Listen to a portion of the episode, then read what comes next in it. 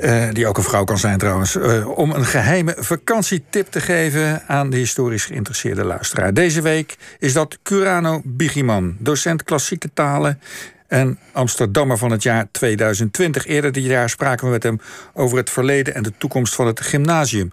Ja, goedemorgen, Curano. Goedemorgen. Uh, nou, waar, waar breng jij ons naartoe? Naar de Lidra-straat of Lokmajestraat, uh, midden in het centrum van Nicosia. Dat is de hoofdstad van uh, Cyprus, eigenlijk. En dat is een straat die begint als een doorsnee winkelstraat, uh, die we allemaal kennen. En dan houdt hij opeens op. Ja, en laat me raden waarom die opeens ophoudt. uh, is het misschien een grens? Het is Vertel. een grens. Ja. Het is een. Uh, ja, je, je loopt eigenlijk uh, gewoon een winkelstraat door met links en rechts winkels die wij ook uh, hier hebben in, in, in West-Europa, in, in, het westen. Um, heel mooi geplaveid is het. En dan loop je uh, een, echt een checkpoint op. Um, waar je echt je paspoort moet laten zien, je, je tas moet open, zodat er ingekeken kan worden. Streng kijkende uh, grensbewaking. Um, en je paspoort wordt ook echt gescand.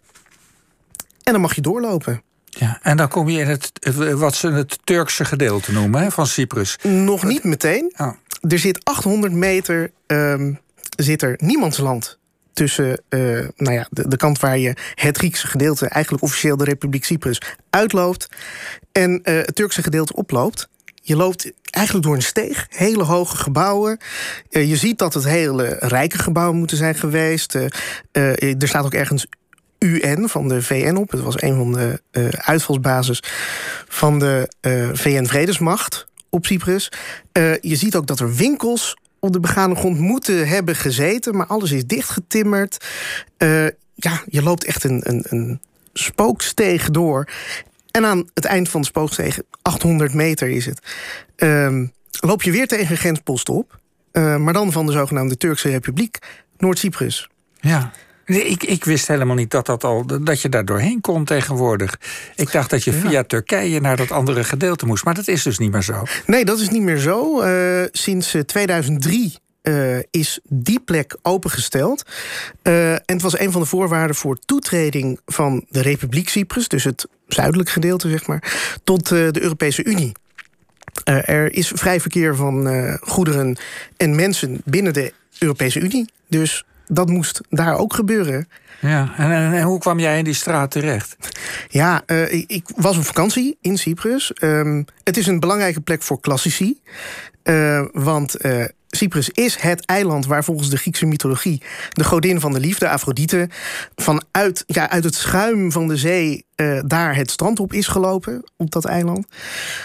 Uh, bovendien zijn nog heel veel uh, uh, archeologische vindplaatsen daar... met echte klassiek Griekse tempels en Romeinse villa's te vinden. Dus voor, ja, als klassicus moest ik daar natuurlijk zijn geweest. En ik heb ook met het Erasmus-programma gestudeerd in Athene. Dus ik kon ja. het andere Grieks sprekende land binnen je, de Je EU kent modern. Grieks, je, je kan het ook spreken. Ja, ja, ja. ja.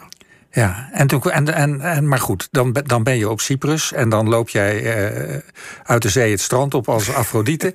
Uh, hoe kom je dan in die ene rare straat terecht? Ja, nou, het was een dagtrip. Uh, kon ik, met de reis kon ik die boeken.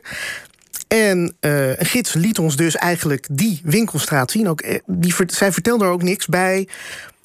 ze zei eigenlijk, nou, ik zie jullie aan het eind van deze straat. En dat eind lag dus in het midden eigenlijk, bij de grenspost. Ja, en toen gingen jullie eroverheen? Ja, ja. Ja, en hoe ziet het er dan als je aan de andere kant dat Turkse gedeelte opkomt uit? Ja, ik, ik zeg altijd alsof uh, uh, uh, James Bond in het Midden-Oosten terechtkomt.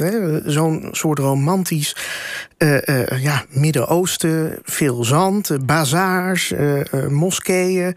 Um, ja, wel heel anders dan de westerse mooi geplaveide winkelstraat.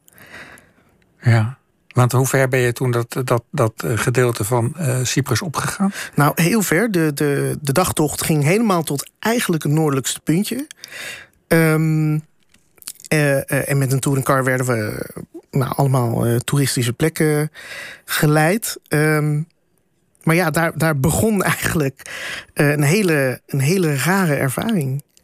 Want je, je reist door een totaal ander land eigenlijk. Andere taal ook? Andere taal, ehm, maar toch niet helemaal.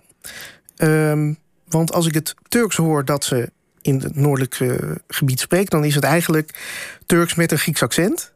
En andersom, het Grieks in het zuiden is ja, Grieks, maar een beetje Turksig accent er doorheen. Dus ja, zo verschillend is het nou ook weer niet. Nee. Nee, maar de sfeer is dus totaal anders. Ja, dat wel. Ja. ja. En is het, is dat makkelijk te boeken daar? Als onze luisteraars denken, wij willen die trip, wij willen dat ook zien? Ja, nou, je moet er wel rekening mee houden. Het is uh, illegaal om via het noordelijk gedeelte van het eiland, uh, het eiland te betreden.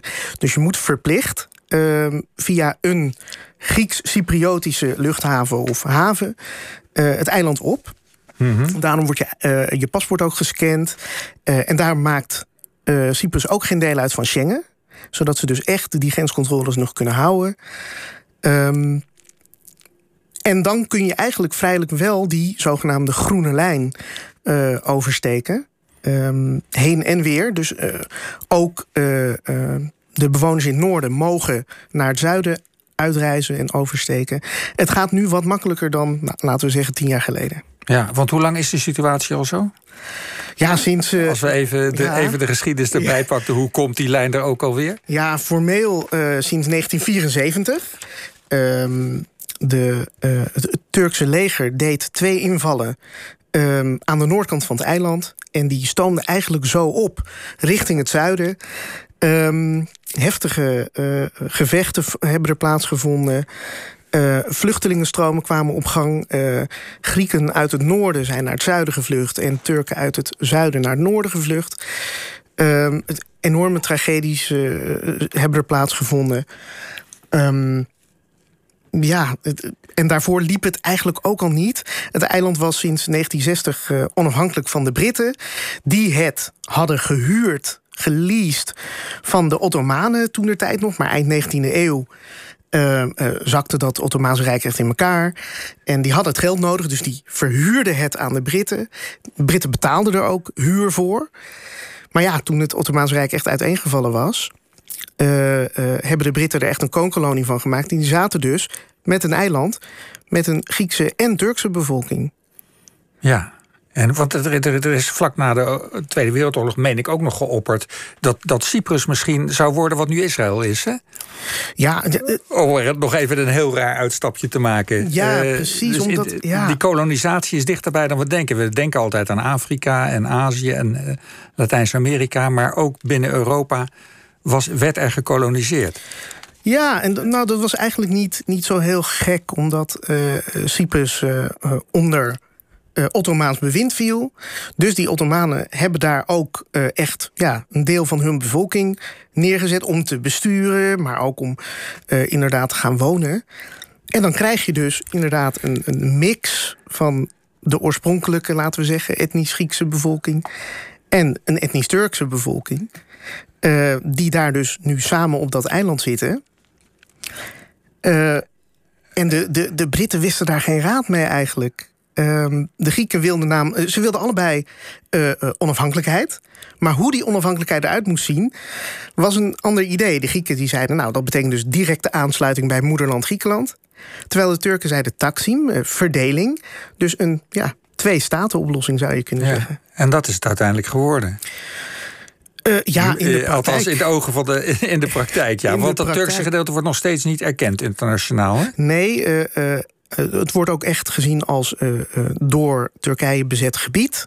zo staat ook op elke landkaart die je, elke toeristische landkaart die je krijgt als je daar op reis bent, staat er ja, in 1964 bezet gebied. voor het noordelijk gedeelte. Ehm, ja, en, ja. en dat zuidelijk gedeelte is officieel de Republiek Cyprus. En dat is de lidstaat van de EU. Ja, en dat is de plek uh, waar de meeste mensen op vakantie gaan. Ja. Heb je nog andere tips behalve die ene straat als mensen toch op Cyprus zijn? Ja, zeker. Wat moeten ze beslist zien? Nou ja, het, het eiland bestaat uit twee gedeeltes, dus ik heb twee tips. In het zuiden, uh, helemaal aan het zuidelijkste puntje, heb je de stad Pafos met prachtige archeologische vindplaatsen, met uh, antieke Romeinse villa's, met echt nog mozaïeken uit die tijd, tweede tot vierde eeuw na Christus. Die liggen er gewoon nog. En in het noordelijke puntje eigenlijk de stad van Magusta. Met een strand. Met daaraan ook nog ja, eigenlijk moderne ruïnes van hotels. Waar ooit Liz Taylor echt haar lievelingsplekje had. Maar ja, dat is nu bezet. Turks gebied en ook niet meer toegankelijk. Maar wel aan prachtig strand. Goed. Nou, heel hartelijk bedankt, Curano Bugeman, voor deze tip. En je, hebt, je had ook nog een uh, Cypriotisch muziekje voor ons meegenomen. Daar gaan we heel even nog een stukje naar luisteren.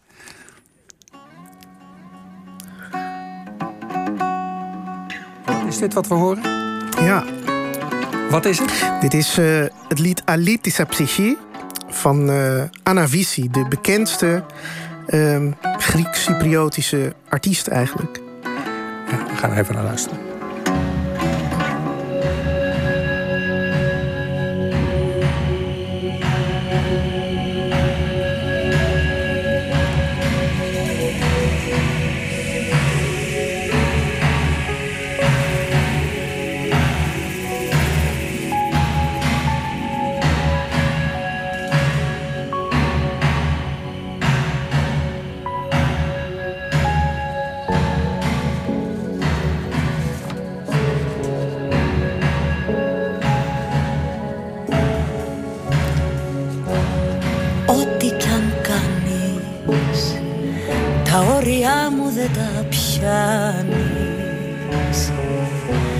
Τα έχω αλλάξει από καιρό